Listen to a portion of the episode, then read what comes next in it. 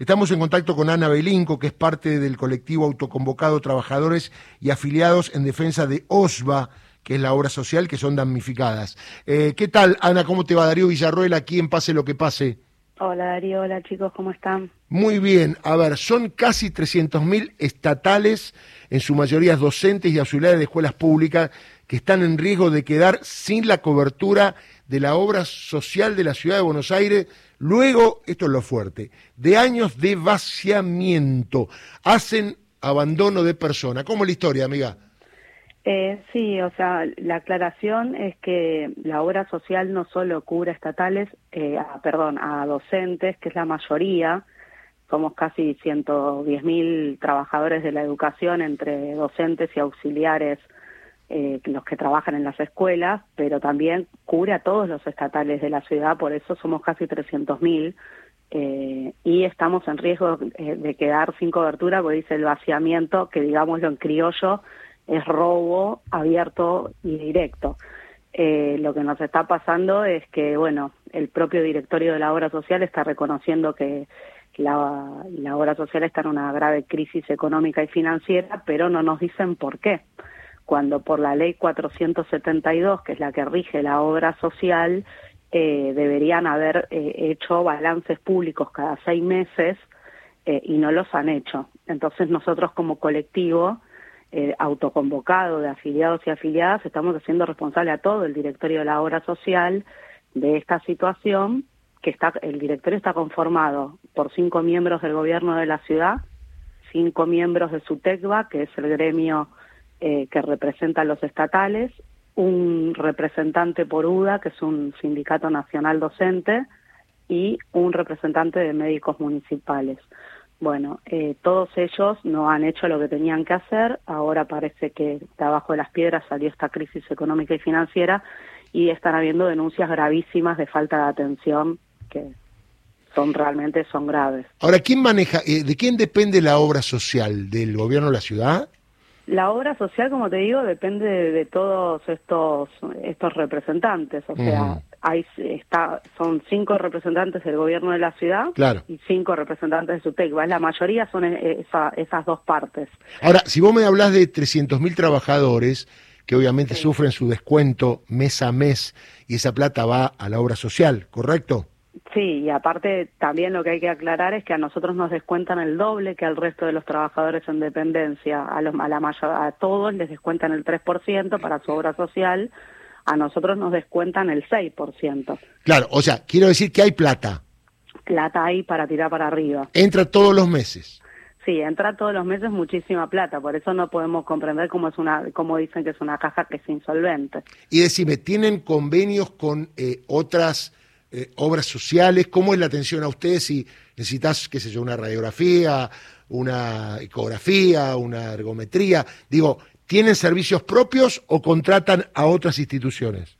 Hay un montón de instituciones que están tercerizadas, contratadas, instituciones privadas contratadas. De hecho, todo el subsuelo de nuestro sanatorio central, que debería ser de manejo de manejo de la ciudad, todo el subsuelo está tercerizado, o sea, se le ha otorgado el subsuelo del sanatorio a una empresa privada de rayos, eh, pero el tema que nos está pasando es que queremos ir a esas prestadoras y no nos atienden porque OSVA no les paga. Claro. Entonces a nosotros nos dejan de atender. ¿A cuánto les ha pasado que han ido a hacerse un estudio por ahí en ayuna o... a eh, muchísimo. Y dijeron, no, eh, no hay más convenio con, con OSVA, por ejemplo. Seguramente le ha pasado eso está habiendo cientos de denuncias en ese sentido y lo que nos está pasando también es que algunas no es que dejan de atender, pero nos cobran copagos, claro. más, los seis, más el 6% que nos descuentan sobre sueldos que realmente, vamos a decirlo, las paritarias últimas que han tenido los estatales y los docentes es miserable y deja nuestro sueldo muy por debajo de, de, la inflación actual no podemos pagar el 6% más los más los más Pero ese copago se lo devuelven después o no? No, no lo devuelven. La ah. obra social dice que sí, pero hay que hacer un... Sí, el trámite del arbolito, más o menos, ¿no? Un trámite tal cual, que no se llega nunca, que, que entonces la, gente se cansa, no lo hace. Eh, y la situación es que está habiendo denuncias muy graves porque se denuncia, por ejemplo, que no se le está dando cobertura a los afiliados con discapacidad. Mm. Que no se le está dando cobertura a los afiliados que tienen, están transcurriendo enfermedades oncológicas o de otro tipo que necesitan eh, atenciones domiciliarias, eh, internaciones y no se les están dando las internaciones domiciliarias, se está recortando todo lo que tiene que ver con la atención odontológica, con lo que tiene que ver con la atención de salud mental. Eh, ¿Me equivoco yo si digo que hace unos años era un ejemplo esa obra social?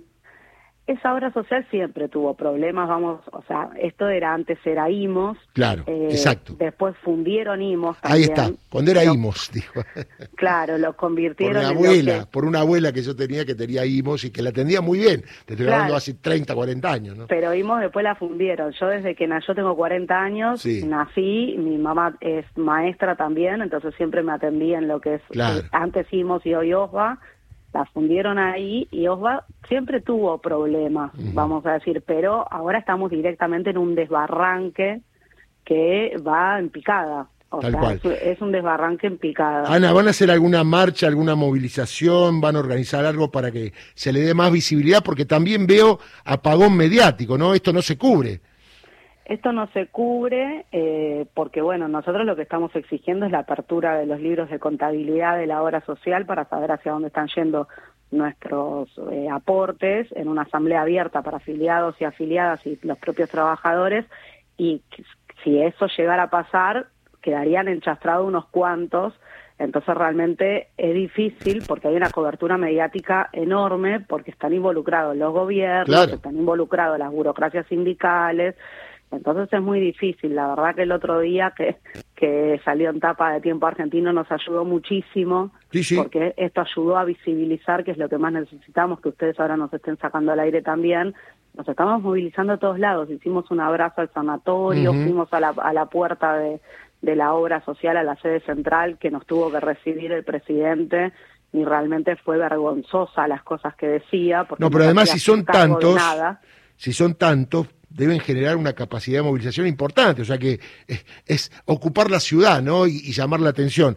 Eh, te digo, ¿cuáles son los pasos a seguir en los próximos días? Nosotros hoy tenemos una asamblea abierta que la hacemos de modo virtual porque hay algunos compañeros que no se pueden movilizar porque estamos hablando de personas enfermas. Sí, sí, sí.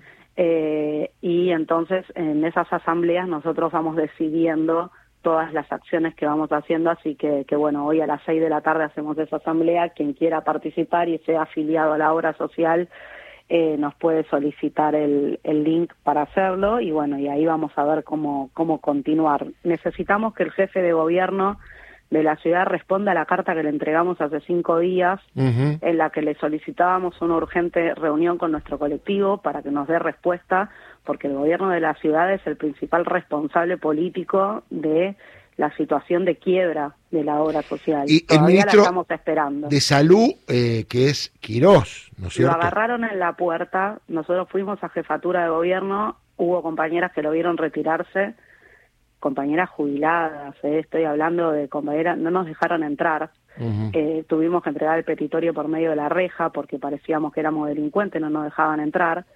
Eh, y compañeras lo vieron y dijo, no me voy a ocupar, pero nosotros todavía seguimos esperando que nos reciban y nos tienen que recibir porque son responsables de la situación. La vicepresidenta es Agustino Olivero Magdalani, que bueno, es un apellido bastante Magdalani, me suena, me suena como... Me suena a Silvia Magdalani, la que hacía las escuchas ilegales.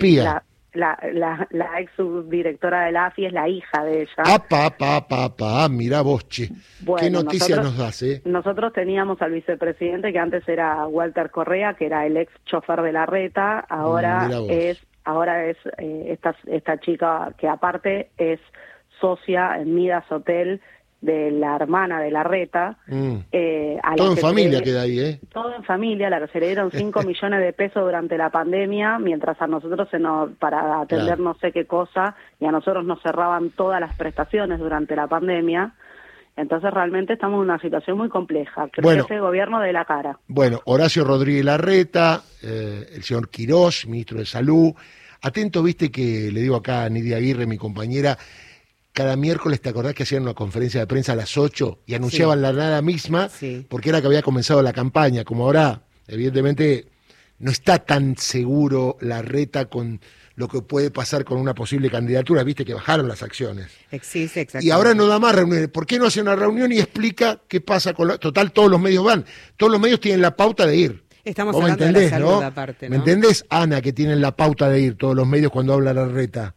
Sí, claro, que como dice tu compañera, estamos hablando de la salud de, de, cientos de miles de porteños, o sea, es una situación de, vulneración de derechos enorme. Nosotros decimos que es abandono de persona. Entonces, tanto el gobierno de la ciudad como SUTECBA, que son quienes están manejando eh, esta situación, tienen, desmanejando, digámosle, tienen que dar respuesta. Así que exigimos que, que nos reciban como, como pedimos en la carta en la carta de esa, pero hoy es la asamblea a las seis de la tarde. Muy bien, Ana, te cuento y vos lo sabés que en la obra social del Poder Judicial, donde se paga mucho más, también hay un montón de tipos de inconvenientes como este y además algunos negociados, como en el caso de la obra social a la que pertenecen ustedes. Te mando un abrazo grande y contá con nosotros para lo que quieras, ¿eh? No, muchas gracias. Ahí está, Ana Belinco, docente de la ciudad, parte del colectivo autoconvocado Trabajadores y Afiliados en Defensa de OSBA, una obra social que atiende la salud, a ver si me entienden.